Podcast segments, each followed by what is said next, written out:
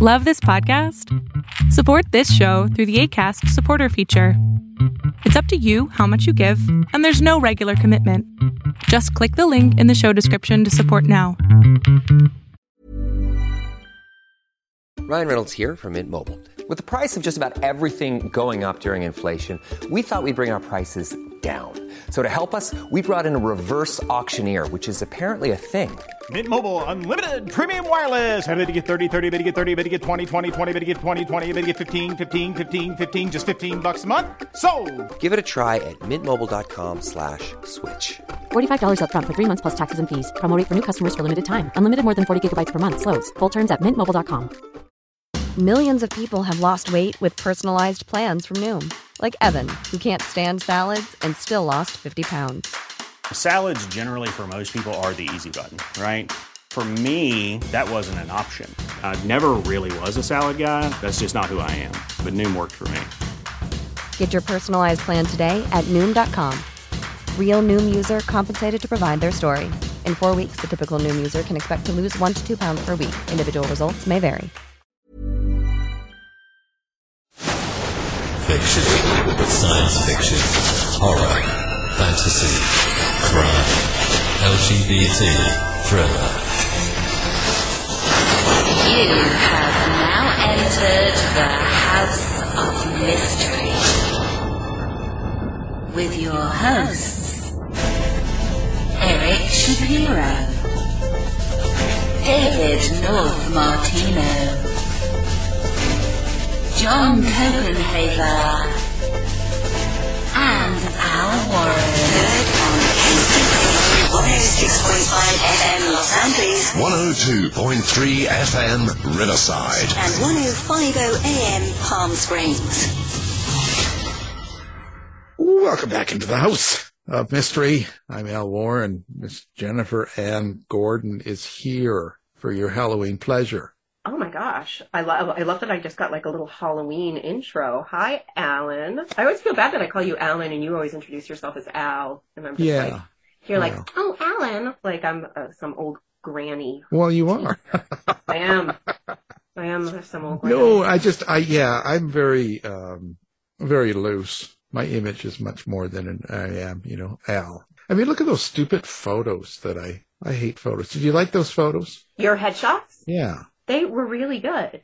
Oh, I especially liked the, I remember you, because you sent eight, and I liked the third one because you had kind of like a smoldering side eye. Well, that's what.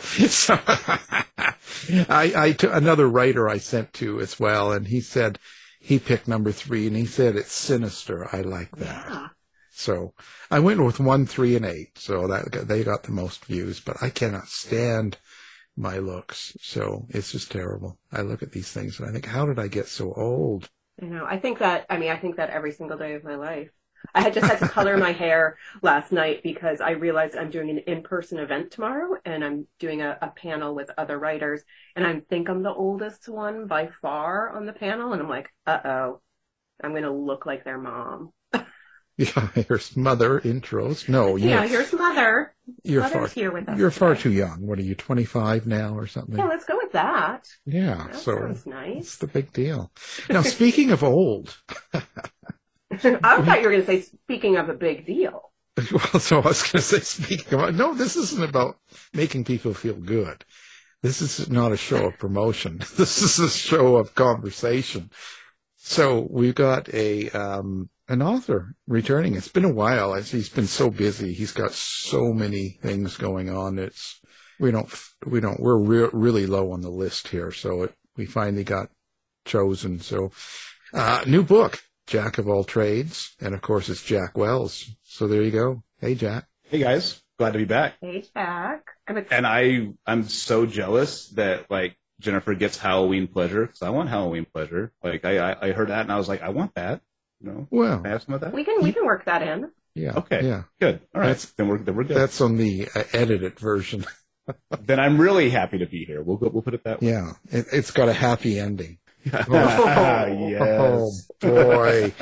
Boy, Then- we went there. We Do you, there. what do you oh, yeah. do on Halloween then? What do do you do anything different on Halloween? Does Halloween turn you on? Do you kind of Oh yeah, like that's like you know, because I mean I've got kids, so we're we're all about Halloween anyways. But that's always been my favorite holiday. Like I kind of lean into it real heavy, and I mean I grew up with Nightmare Before Christmas and all that stuff, and so that's still a very big part of my Halloween experience. And so I've got all the decorations, we've got fantastic costumes. We we really go all in. But yeah, it's it's it's Halloween starts early in this household. We'll just go with that, I've started to just never take my Halloween decorations down.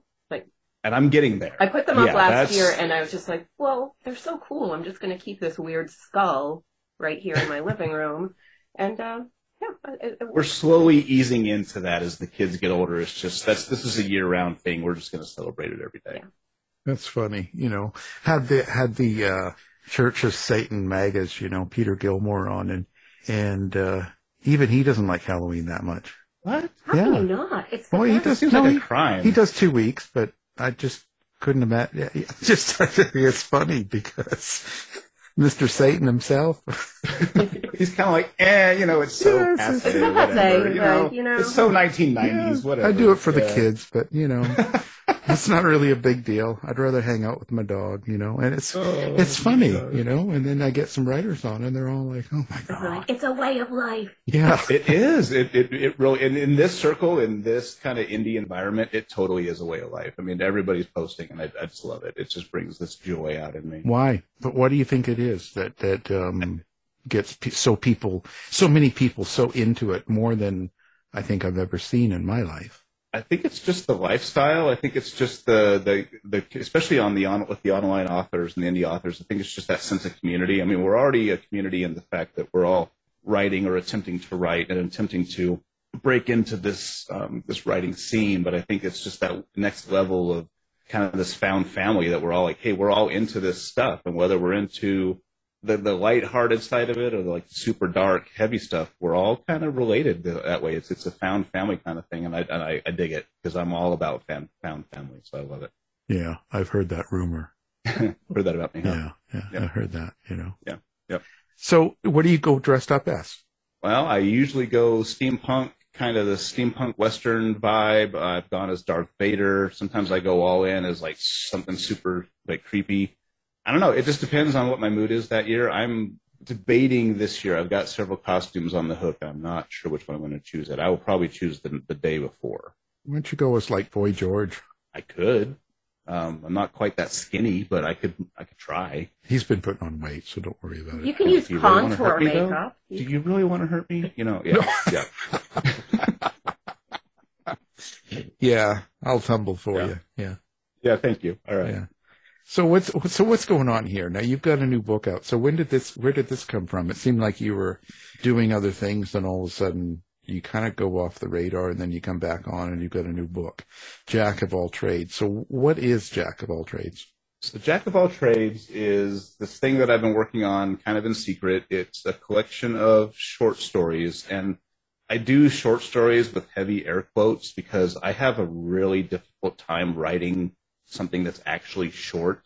Um, I don't have a lot of time to write, so when I do write, I get really invested into the world, and I, I have a hard time keeping it brief. Um, and so, short stories is heavily quoted, but it's it's really just a collection of of short stories that are kind of my homage, if you will, to some of the classics of horror fiction, primarily Poe and Dickens. And I, I find that I'm apparently I'm, I'm I- I have a, a niche, and that niche is to write um, old school horror uh, outside of today's era. You know, going back to the 1800s, 1900s, the early um, like 19, mid 1900s, especially. Uh, that, apparently, that's just my my theme. It's what I do well. I don't know if it's the vernacular. I don't know if it's the research, but I find a lot of joy in that, and apparently, that's kind of an underserved area of horror or fiction, if you will. So it's yeah, it's my homage. It's my hope to bring something a little dark and a little classic. Um, Hmm. I really try to write eloquently. I try to capture the feel of those old stories where it was very verbose. You had sentences that kind of seemed like they went on forever, and they weren't run on sentences, but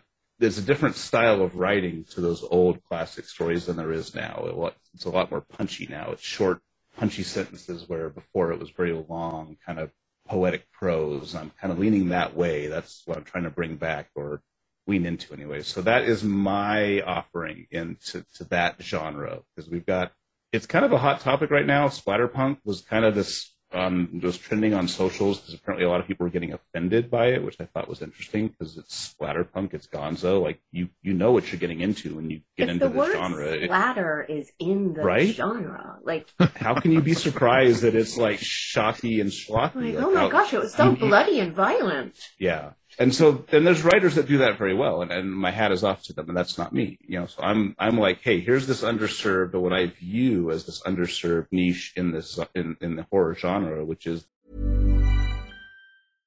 How would you like to look five years younger? In a clinical study, people that had volume added with Juvederm Voluma XC in the cheeks perceived themselves as looking five years younger at six months after treatment. Look younger, feel like you. Add volume for lift and contour in the cheeks with Juvederm Voluma XC. Reverse signs of aging by adding volume to smooth laugh lines with Juvederm Vollure XC. For important safety information and to find a licensed specialist, visit juvederm.com. That's J U V E D E R M.com. Not for people with severe allergic reactions, allergies to lidocaine, or the proteins used in Juvederm. Common side effects include injection site redness, swelling, pain, tenderness, firmness, lumps, bumps, bruising, discoloration, or itching. There's a risk of unintentional injection into a blood vessel, which can cause vision abnormalities, blindness, stroke, temporary scabs, or scarring. Talk to a licensed specialist to find out if it's right for you.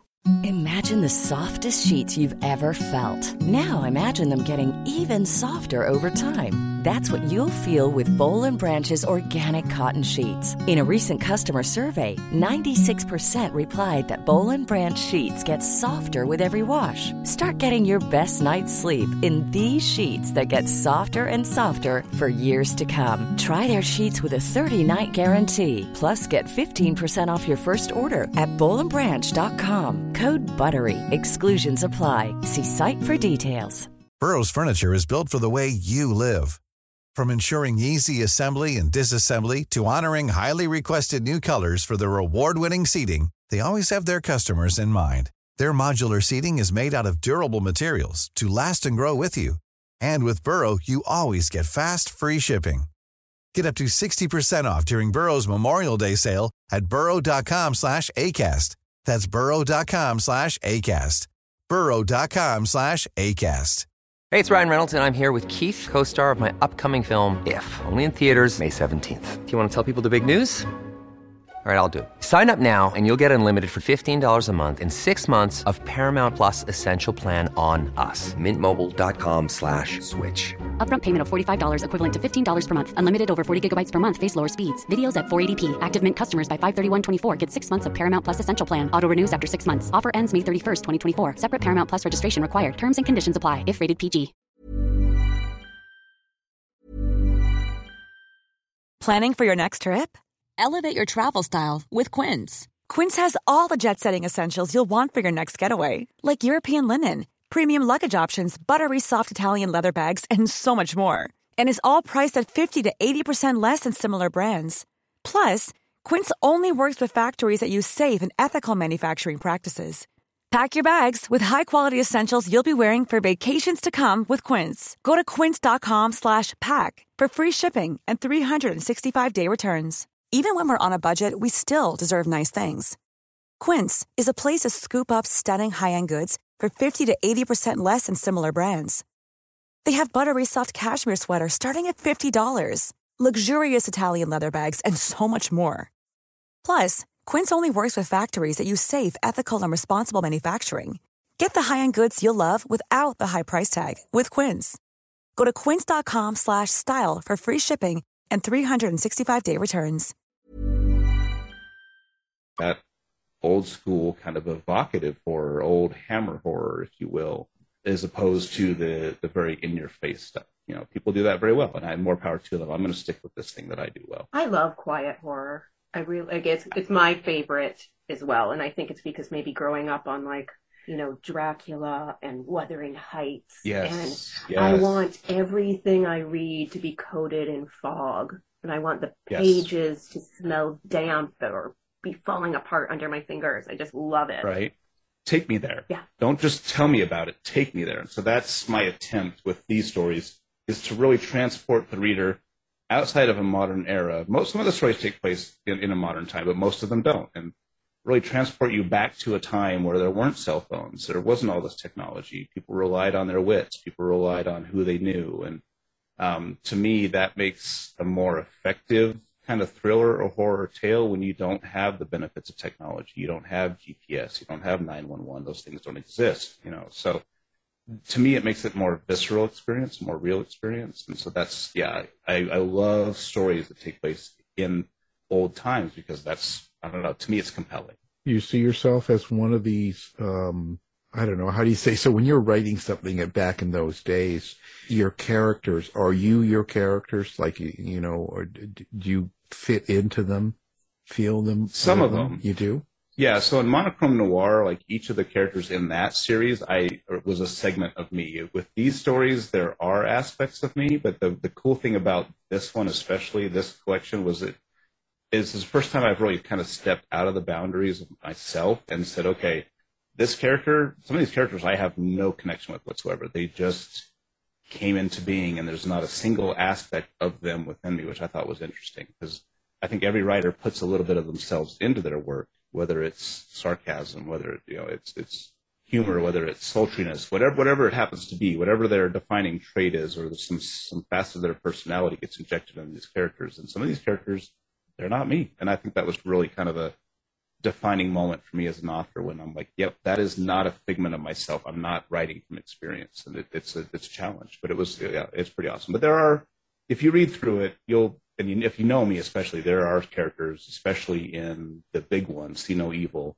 The main character is very much me, where I feel I've always felt like I've kind of been born in the wrong century. Like I should have been born in Victorian England. I should have been alive during those times. I, I've felt that for a long time, and so I think a lot of those aspects shine through in that character.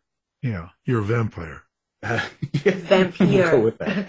Vampire, yes. Vampire. Uh, Yes. Jack, do you, so this is obviously like a departure for you in some ways because it's not you're not one of the characters. Was that free? Like, how freeing did that feel to write characters that weren't connected to you at all? Did you find that you were freeing. able to like take crazy choices and take risks? Yeah, and I was able to kind of write characters that I have. It's funny because I'm on a podcast. We laugh about because they'll they'll talk about a certain thing, and I'm like, yeah, I have exper- I have real world world experience with that. I have real world experience with a lot of things, and it's kind of a kind of a running joke at this point. But it was kind of nice to dive into these these professions or these mindsets or even these genders um, that I have no experience with whatsoever, and to try to write them in a believable fashion. So I think more than more than the monochrome noir, I think this book allowed me to really expand my ability as an author, um, and and kind of test my limits and see if I could actually pull these off. And of course, that's ultimately up to the readers whether I did or not. But I gave it a good college try to say, okay, I'm writing something that I have literally no knowledge about. All I have is some assumptions, some research, and a whole lot of gumption. You know, Do you Uh, like researching? love it. Do you? Actually, yeah. I always think I'm gonna like it, and then I start researching, and I'm like, oh no, let's just put that right back in modern times. I go down these rabbit holes, like like I, in in researching for See No Evil, which is uh like the the it's a novel that's kind of buried in this collection. Um, I found out a, a lot about Victorian society. Like for instance, one of the fascinating things to me is that the post, the mail, was delivered up to twelve times a day. Like the same residents would have a post uh, a postal worker, not necessarily the same one, potentially, but not always, visit like every hour. And so you had families that were living in London that would do because this is, I mean, the, the telegraph had, was was in existence. Hell, the telephone was in existence at this time, but nobody, very few people had access to it. So you had families on opposite sides of London that were communicating via letters, and they'd write a letter, and the postman guy would come and get it, and he'd deliver it within a couple hours to the other residents across town. They'd have time to write a response, and it would get delivered back the same day. So that was their texting, if you will. That was their correspondence back then, which was to me is fascinating. Like that you have, you know, you, you when you look at the post office today, like, yeah, they drive around in trucks, but it was like in London. It was the largest employer in London. There, they had the most employees because it was such a burgeoning business, such a booming business to, to correspond with your with the your loved ones. That was the only way to do it outside of seeing them face to face. So I thought that was kind of interesting. So the research to me can be very fascinating so long as it has pertinence to the story or that I can mention it in an offhand way. I think it's I think it's great. I love doing the research. I love going through the papers. I love going through the time because uh, if you immerse yourself into that time period, it's going to come out a better story. I think. So Al, let me ask you a question. Do you find in doing that research that you identify more with the characters that you kind of get? It, I think because for me, doing that research kind of gets me into that that mind mindset, if you will, that frame of mind? Yeah. Do you find that? Yeah. Oh, yeah. Because Yeah. you can understand them. You can understand where they're coming from or why they might act or react certain ways to certain things because you start to, to see you see how they live. It's not just if you if you just see it from a distance, you don't realize what they go through their full day. It's not like it's so easy to fall into making your character like today, but only back then. You know what I'm saying? Like you, you know, compared to how you live today. And that's where I think authors make mistakes. I certainly see it a lot on streaming because, you know, they, they use today's, you know, the way we speak today, the phrases, the slang of Even just 2020. the rhythm of the way we speak now is so much different than the way people It is. actually spoke. Yeah, but you know, you'll see it in these shows that are supposed to be 100 years old, and yet people are behaving like it's 2020, but they're dressed like it's 1800. You know, it's just, and it kind of rubs me the wrong way. And I usually lose interest in it because as soon as they start saying phrases like, you know, uh, sorry for your loss or something, and you're like, oh, please. Um, It just kind of drives me uh, because I think it's out of touch with who they were. And if you really want to understand them, you, you got to really understand where they're at the best you can, you know. Agreed. And that's what I try to do with, with these time period books is that I, again, I want to transport the readers to this time period. So ergo, as far as to the best of my ability, everything needs to be authentic to that time period. And so that's part of the joy of the research is not only what events were transpiring during this time, you know, in, in that part of the country, but what did people say? How did they talk? How did they correspond? You know, and so you know, there's an instance in that story where it's epistolary, so it's it's it's it's a letter that is being read, or is, you know, part of the story. And I was researching old Victorian letters that people were sending back and forth to each other, and just found it eminently fascinating how they corresponded and the words they used and the, the things that were important to them. And so I really tried to capture that because I I do want authenticity. You know, I mean, yes, it's fiction. Yes, the story that's taking place is obviously not real, but it's surrounded by real world events. And I don't ever want to be like a history teacher and, and, you know, go into Tom Clancy levels of detail, but I also do want to throw little snippets in there of, hey, this is what life was like in that time so that it helps the reader get into that mindset too and kind of repulls them out of, you know, the 20th, 21st century and, and takes them into that time period, which I think is very important I think it's if you want to important. truly enjoy a story. It's- I, I feel like it's really important, especially for genre fiction, especially for horror, for Yes. science fiction, for anything, because we're already battling as horror authors this kind of, well, it's not real. Obviously, this isn't real. This isn't reality. But to make it truly unsettling for the reader, it has to be as real as possible. Agreed. So you Yeah. can believe in the unreality of it. And that's what I love about this. I, I keep re- referring to this one, but See No Evil is kind of the pièce de résistance in this in this book. It's it's huge. It's, I mean, it's basically a novel that's interspersed throughout this collection, and that is exactly right. I throw real world events with fictional elements that are transpiring because I want to give it that added sense of realism and horror. It's hey, this stuff was actually happening. Like Jack the Ripper and all these things were actually happening at this time. You know, there wasn't just some cool story that we like to talk about. I mean, this was their this was their day to day, and you know, for the Victorian citizens, there was this huge societal fear. They were living in this like grip of fear that oh my god, there's these killings that are happening. Who's next? Who's next? Who's next? And then juxtapose that with all these inventions that are coming down the pike and all this progress that's coming down the pike. It, to me, it was just a very fascinating, interesting time time period, and that's why I chose to to set this particular story in that time period because there's so much happening all at once, and Yeah.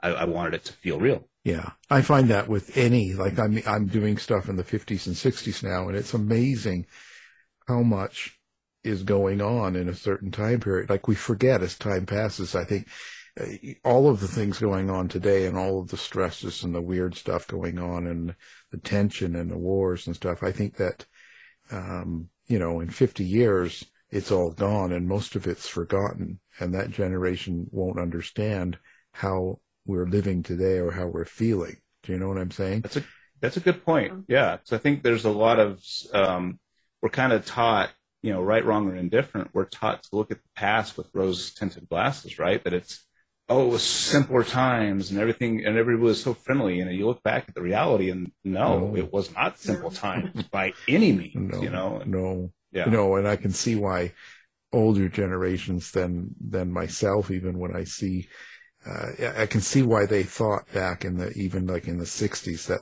everything was going to hell. You know, they're shooting the president and and uh, Cuba and all of the things, the race riots and all the Yeah. all the tension and uh, Hell's Angels or not the uh, what's I thinking? I was thinking of the uh, Manson family and stuff. All Yeah. of the Yeah. stuff that was going on, rock and roll music and Woodstock. They must have thought, "Oh my God, the world's." oh Kent State, Ohio, like all these things that are happening in the country that are like it's appalling to the people at that time, and now we're like we're kind of living that same thing. It's like, oh my gosh, look at all this crazy stuff, and it's Yeah. it was no it was no less crazy back then. I think it's just crazy that matches the time and and, Yes. the, and the current technology and everything. So personally, I, I, I kind of put it to that. I try to think that that's how it's going to be and it'll all work out. You know, I do like looking back at the old times because we do know how it worked, how it, w- how it went. You know what I mean? Yes. so there's a comfort to that that we don't really have. We have. survived it before. Yeah, 'cause Yeah. We don't we don't know that now. Like we uh, there's no comfort in today's unrest as compared to the you know what happened after the Jack the Ripper in the 1800s and all that, right? Yep. Yep. You know. Exactly. Do you actually feel your characters then? I do. Um, I so it, it's kind of a, a byline for me that I the, one of the reasons that I write so slowly and that I have such a slow output is because once I get invested in a story, I'm all in. You know, and so I, I don't know how it is for other re, other authors other than what I've seen them post, but I mean, I get fully fully invested in these characters. So I, and not just the characters, but the time period. So I find myself thinking in 1800s or early 1900s vernacular. I find myself trying to look at a situation as they would look at it. It, it kind of overtakes my life, and it's it's great on one hand, and it's really frustrating on another because I can't get it out of my head, and so I go in these spurts where I, I write and I write and I write and I get invested and I get sick of it because it's taking me away from what is actually happening in my life in real life, and I, I kind of lose track of it. I got blinders on, and so then I go back to real life and life is good and I kind of forget about my stories for a while and then they eventually pull me back. And all of a sudden I'm now in 1892 and I'm not living in today's you know I'm not living now I'm living then and it yeah it's it's an interesting thing for me and I and I can't speak for how other authors do it but for me I get I go all in I, I don't know how else to do it Well, I love hearing that as a fellow very slow writer. Uh, you know, here yay, yay! you know, I, you look online and you see people and they're like, I, I put out four books this year, and I'm just like, how do you do it? how did you do How yeah how did you do it? And still like Yeah. sleep and have a life and have a family. Um, but so I'm wondering, Jack, because you do go all in, what's going on in your mind before you start a project? Has the project been percolating in your head for months or years before it finally develops into a story?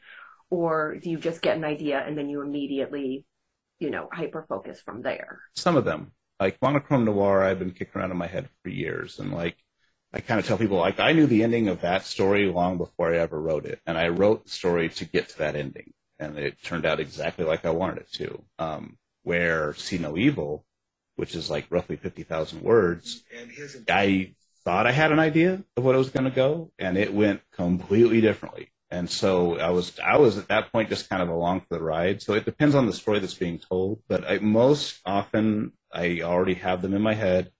I have a general idea of how it's going to play out, and then it's just up to me to get from A to Z, right? Fill in, get the filler. I know how it starts. I know how it ends. I just got to get there. I just got to fill in everything else.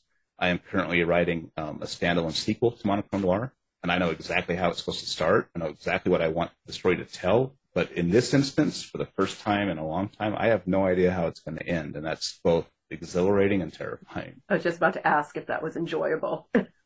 yes and no. Uh, mostly no, because I, I, I know there's all this debate about pantser versus plotter, right? Do you fly by the seat of your plant pants, or do you plot it out ahead of time? And I'm, I kind of thread that needle. I do a little bit of both. I will, I will do a general outline of what I want the story to, how I want the story to unfold, um, how I want it to end, usually, and some of the points that I want to touch along the way.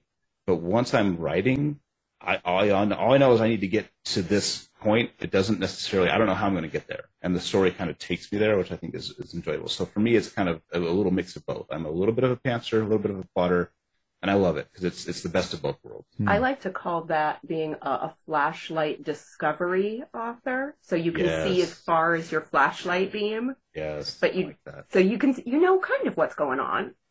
Mm. You know the general the idea. general idea, Yeah. and you might have like a, a handwritten map that you're looking at, going, okay, I think I'm supposed to take a left up here, but I don't really know what's going to be around that corner. Right. Yes. I consider myself an asser because I don't wear pants. Yeah, just like just butt cheeks on Yeah. the on like Yeah. a, Yeah. Are you assless chaps Yeah, or are you? ass yeah, chat. So you know, I fly by the seat of my ass, not my pants, because I don't have any.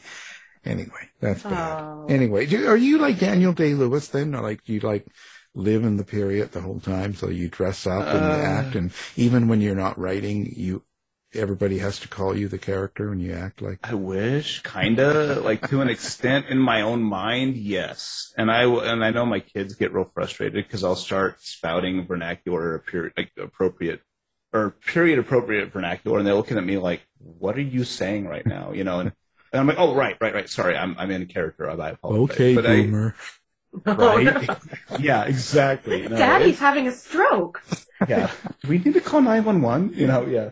For me, again, like I said, I, I always feel, I've always felt like I was born in the wrong century. And I, so, yeah, I'll kind of listen to music at the time period. I'll, I'll make drinks from the time period. I don't, I don't go all in like, oh, I'm dressing like how they dressed or anything, but I do try to get myself as much as, as possible within a reason into that frame of mind, into that time period. Because otherwise, like you said, I'm telling an old story in modern it, with modern methods, and that to me is not not acceptable. Right, right. that doesn't work. Yeah, I do that too. I mean, I don't dress up, but I, I'll have uh, television shows and radio. shows. I'll do Yes. everything from that time period so that I Yes. get into. Uh, it's it's amazing what you pick up too, because especially game shows and stuff, and and you pick up phrases or jokes that they make, and then you search it out to find out what they what they meant, so you know what they were joking about. You know, I It's kinda- always sex. well, just Yeah. about. Well, I, what I love about the Victorians, especially, is they had some really cool sayings. Like they had the, the case of the morbs, like morbidity, you know, where they were like, you know, and now we're like, oh, it's they're they're just being gothic, they're being emo, and that was like their that's what they used to refer to it. They had some really cool sayings back in the day, and it's funny how the sayings may change over time, but the intent and the feeling never does. We're still human at the end of the day, and we're still into the same. Oh my. We were, you know, 100 years ago. I think it's great. So basically, you're also saying that people have been making fun of goth kids forever. Pretty much, yes. well, this makes me feel better about my high school through my 40s. Same. my whole life. Yeah. Same. Oh, it's hilarious. Well, so when you do this, like, um, and you kind of live through the period and you write this book and it's all finished and it's put away now and it's, it's come out for people to read. Do you find that it changes you, this process? Absolutely. Um, I'm a pretty quiet person. I'm a pretty private person. I, I just do my thing. I'm not heavy on social media. You won't see me posting a lot. I don't do a lot of quizzes or all the things that kind of are, are popular on social media. I don't do. I'm, I mean, I work long hours as it is my day job. I'm a parent. I'm a father before anything else, you know. And so then this this writing thing that I do, yes, I want to be successful at it. Obviously, I do. I want success without necessarily the fame, though, which is those are intrinsically tied. So that's kind of a pipe dream. But It does. It does change me because you know in the in the lead up to it, I'm just writing stories that I would want to read, and I'm kind of not worried about what anybody else thinks. And then once it all comes together, and it's like, oh, I have this thing that's now going to be a book. Then I start freaking out, and then I start worrying, and the um, imposter syndrome kicks in real bad because I'm like, oh, this is dumb. Nobody's going to want to read this crap. You know, it's not splatterpunk. It's not smut. It's not the things that are popular right now. Nobody's going to care. And then I kind of eventually get myself out of that hole where it's like, I'm not writing it for them. I'm writing it for me, you know, and if they enjoy it, then fantastic. If they don't, oh well. Yeah. Um, yeah. But I do turn into kind of this.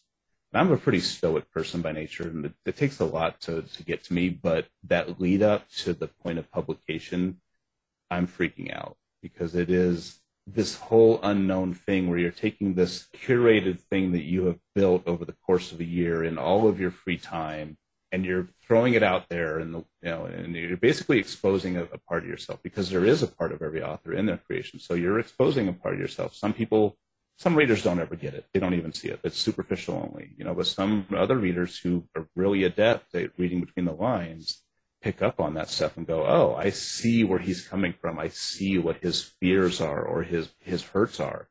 And so it is kind of daunting to throw it out there and have people pick up on that subtext. Um, yeah, yeah, it does change it. Well, that's the hardest thing, right? I mean, uh, to get over that that hump or that hill, there is is is all the noise around you, all the people saying good things, bad things, understanding, non-understanding. There's all that stuff out there, and you and you see it instantly with social media. So that's the the biggest thing to get through, where you have to, yes, you know, uh, because if you focus on that, then you, it takes you away from things that are important, like your like your kids or your your job, yes. and like your rating and things. It's it's you got so it's probably a smart thing to do. Like I always say, just post in the morning and walk away from the fire and forget. Yeah, yeah. because there's just yeah. too much. Uh, people have too much to say um, nowadays, and and it's not always nice. And and the thing I always I have the attitude it's like, why do you think people care? Like why do why do people have to say so much stuff, especially negative,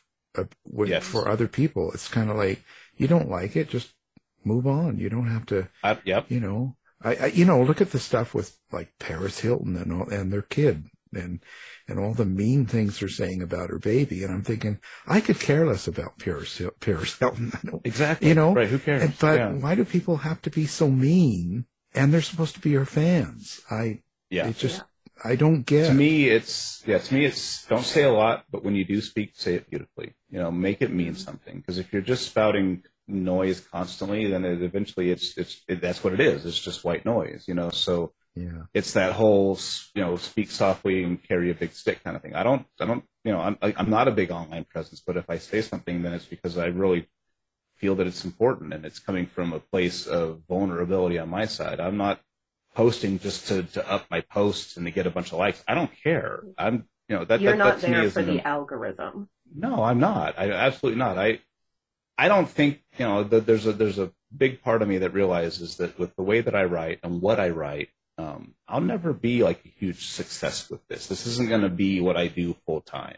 I'm okay with that. I'm telling stories that I want to tell that I think are important to tell. And I also am telling stories that I personally would want to read. And I think there's this really interesting dynamic, um, and not just books, but in movies and other, other media as well, where we're so expectant as a society to get what we want. Um, and I don't really want to give readers everything that they want. I just want to give readers everything that they need.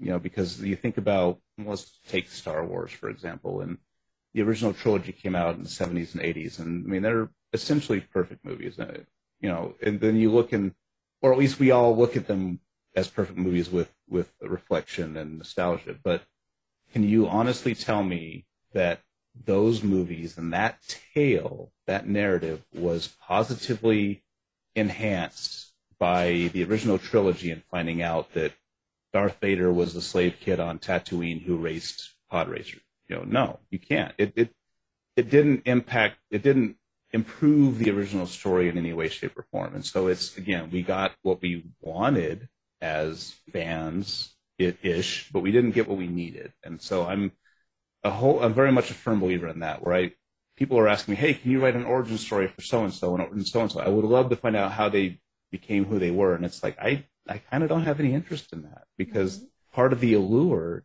is the mystery, and that each reader takes away something different. And to them, their origin story is X, and this other reader, their origin story is Y. And that to me is much more powerful than anything I could potentially write. So I don't, I'm not going to give you what you want. I'm just going to give you what you need. And I feel like so you're saying this so beautifully, and you're saying this about your characters, but we can turn that right back around and say it about ourselves as authors. Yes, absolutely. They, we should be holding a little bit back. You know, there's plenty of authors online that they have an opinion about everything and they let people know, but it's an Yeah. opinion about everything.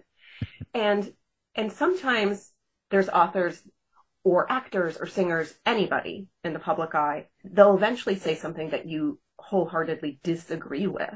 And that's Right. normal. But then it's hard to separate the artist and the art. isn't so that's a frequent conversation with some close people and I and friends and stuff that is you know it- it's you look at the modern media and J.K. Rowling and other and other creators and it's like you know it's a very interesting dynamic where you have it, how do you separate your love for the material versus your dislike for the person like H.P. Lovecraft is a good example you H.P. know, Lovecraft is a perfect example. fantastic example where he created some i mean this cosmic horror he essentially created it it's he built it and it's fantastic but he is a person just abysmal person terrible person and so it's this very interesting dichotomy where it's like i love his works i hate him as a human being or who he was as a human being so yeah that's a, that's a good point I think it's connected, and I think that we have to accept that because um, it takes whoever that person is to create what they do,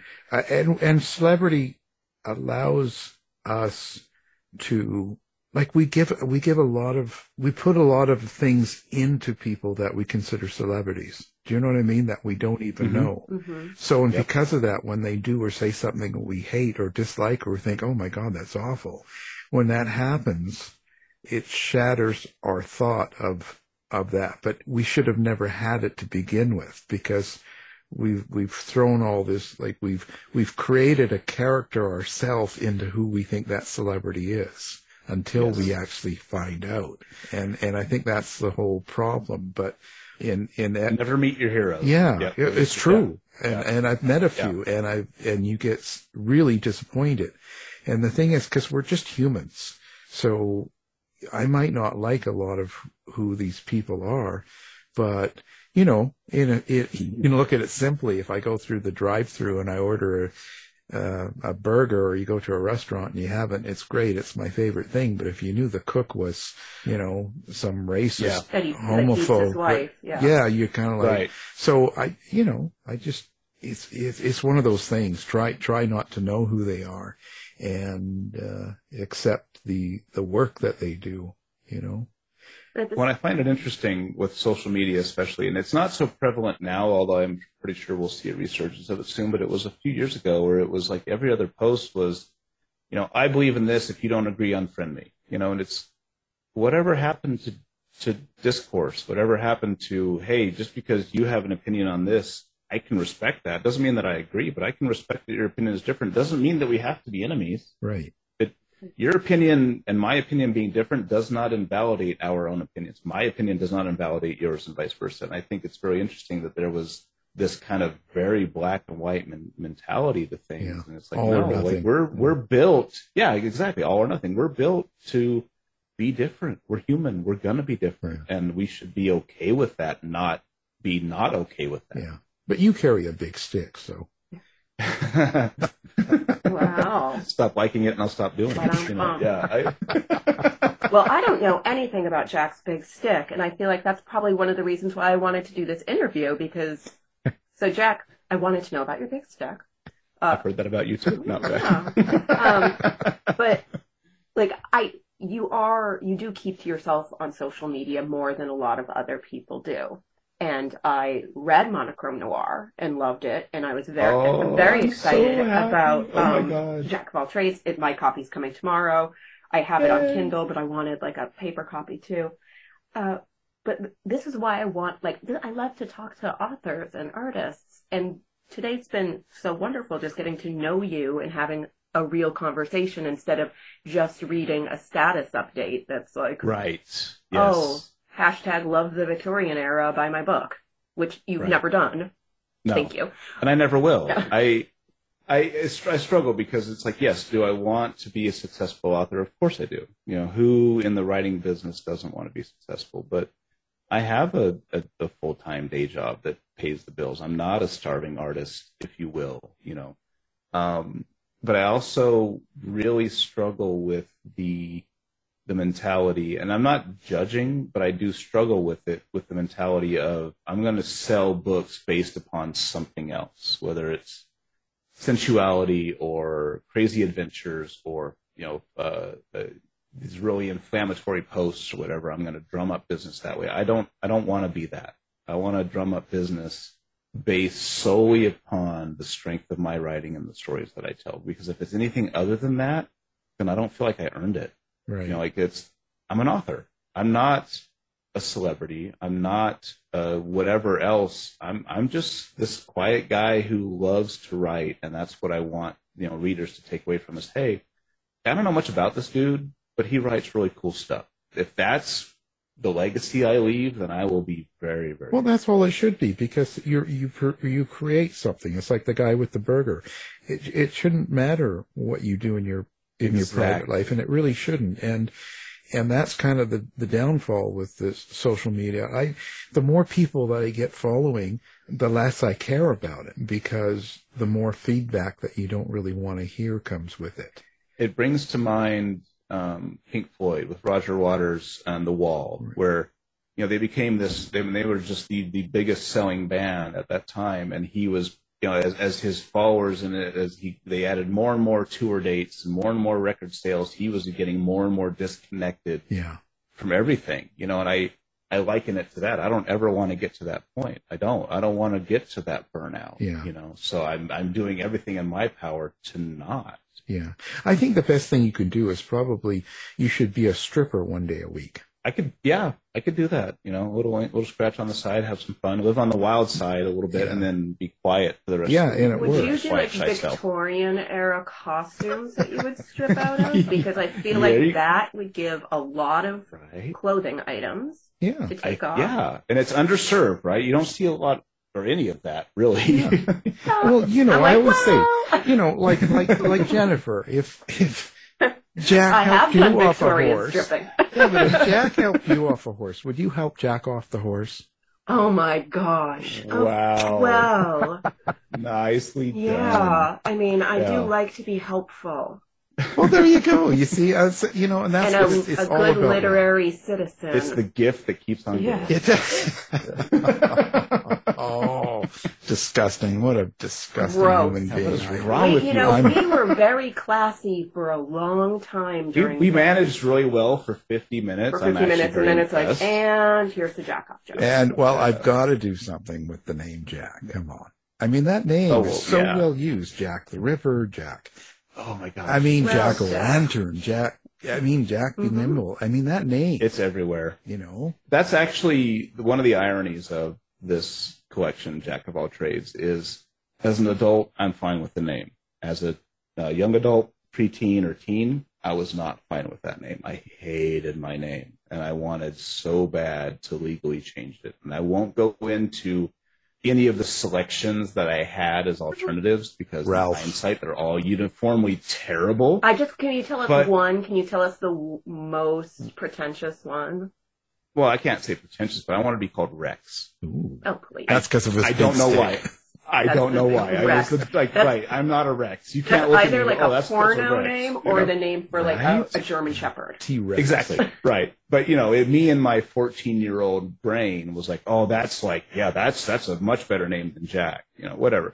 I so this was kind of you know it serves two purposes. Jack of all trades is a great is a great um, term to say, hey, none of these stories they're all kind of different. So it's not I'm not hewing to any one genre, but it's also a little bit of taking the power back to say, yep, I'm embracing that name. My name is Jack. I'm okay with it now, you know, and I'm throwing it out there to the world. Yep, Jack Wells is on the cover, and Jack is again on the cover bring it on. At this point, there's nothing I haven't heard in regards to that name. Uh, there's nothing new. I guarantee you. So You're my T Rex. You know, Jack, you're never going to live that down. I know. I'm never calling you Jack again. I'm Yeah. going to post on your I know. wall every day on Facebook and be like, hey, Rex.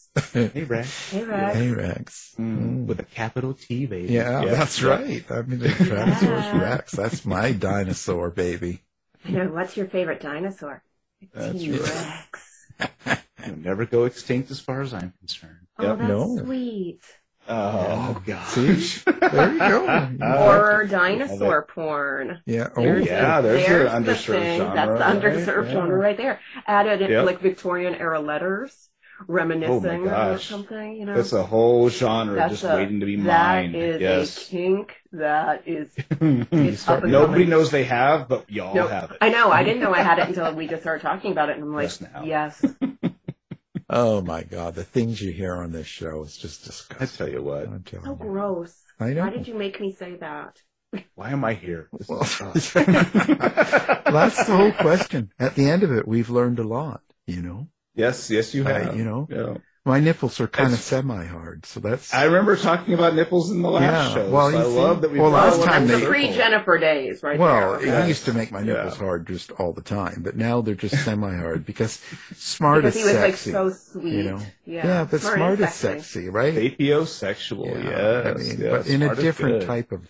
It's not the full-on hard nipple sex. It's just the No, it's like the subtle kind of like that, that it grabs you. It takes time, right? Yeah. But it's more powerful. That that gripping, yeah. all encompassing, like in your face is great for instant gratification, Yeah. but it kind of fizzles out. Oh, yeah. This is one of those enduring. Yeah, that's Yeah. totally. It's kind of so Yeah.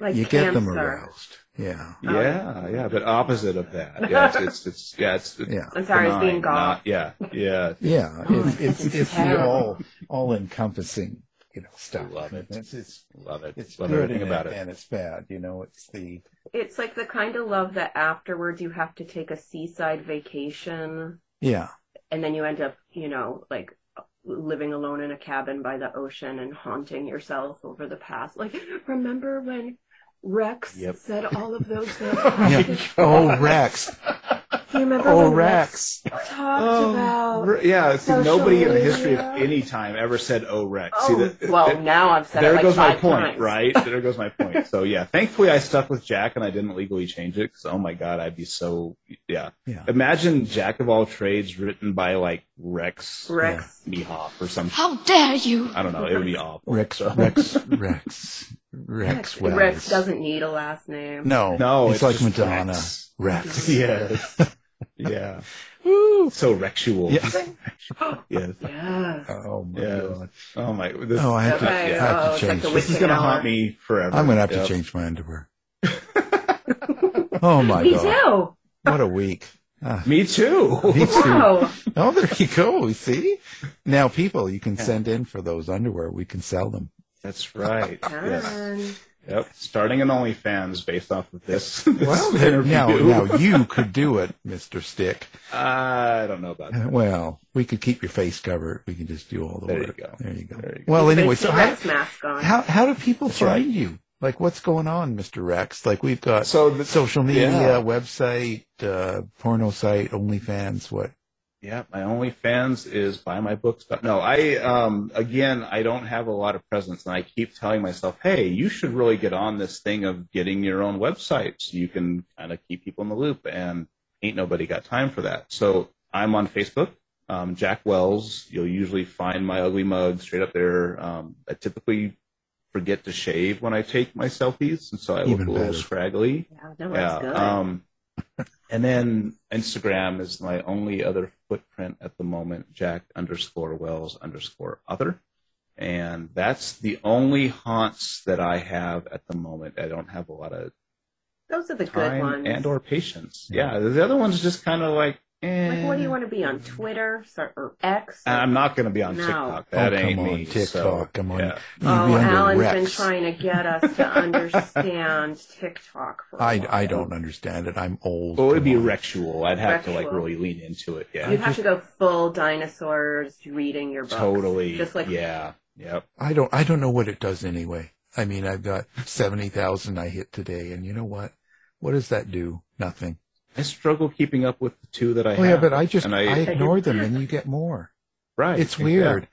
It's like I, I'm rude and I ignore people and I have a terrible show and I write awful books and they still Hey, keep following. your show's Man, not Alan, terrible. you're just the worst. No, it's just it's just awful. I I absorb No, it- that. That- It's just it's just you know it's great. But I find that the more that I the more that I put myself online, the less myself I am. You know, I'm I'm taking away from my kids, my my work, my my own just general self who is like instead of posting about this life that I'm living, I'm just going to go live it and I don't really feel obligated to share or show off. I'm, I'm not a show off kind of person anyways. I'm just going to go do these things and it's fulfilling enough that I'm doing them that I don't really really feel the need. yeah, to but you're the post, guy 'cause, that I mean, doesn't I'm not a have br- to because I just like your post there in front of a fire and a glass of whiskey. That's perfect. That's me. See? like that. That's and that's yeah. I don't want anybody to take away anything other than hey, that that that guy. He's just him. He's just himself. He's just Yeah. that's Jack. There's you know? Rex.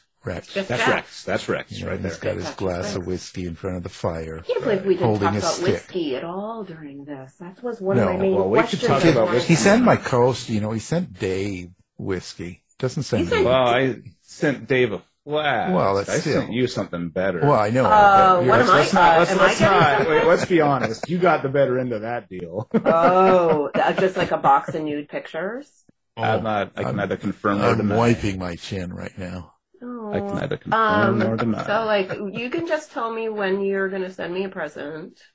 Mhm. Get right on. that. See that? You got, you got a fan club here. I don't know. I, a, bur- a burgeoning fan club. I love it. I, maybe an OnlyFans isn't off the table at, No, You it would have, isn't. you know, two or three subscribers at least. at least. That's all you need at Very least. I 1995 quit my a day month. job. Who needs this? Shit? Oh my. I'm going to quit my day Yeah, job. 20, I pay tens of dollars a week. I'm telling you. I tell you, Yeah. you just never know. Well, That's right. we've got uh, Jack Wells here, and you need to get his new book so that he doesn't have to work and he doesn't have to do an OnlyFans. It's called Jack of All Trades. But mind you, uh, we we do like to see the OnlyFans, so maybe don't buy it. Well, Jack, thank you, thank you, Rex. Thank Hey, you, Rex. for having me again. This oh, was- Rex. I'll have you anytime Oh, you want. Rex. Oh, I- Rex. yeah, there you you were go. fantastic. Ah, do it again sometime, would you? Yeah. Oh my. You've been listening to the House of Mystery radio show. To find out more about our guests, hosts, or shows, go to www.houseofmystery.com. Show's over for now. Was it as good for you as it was for me? Well, good night. This has been a production of Something Weird Media. I'll be back. You've been listening to the House of Mystery radio show. To find out more about our guests, hosts, or shows, go to www.houseofmystery.com. Show is over for now. Was it as good for you as it was for me? Well, good night. This has been a production of Something Weird Media. I'll be back.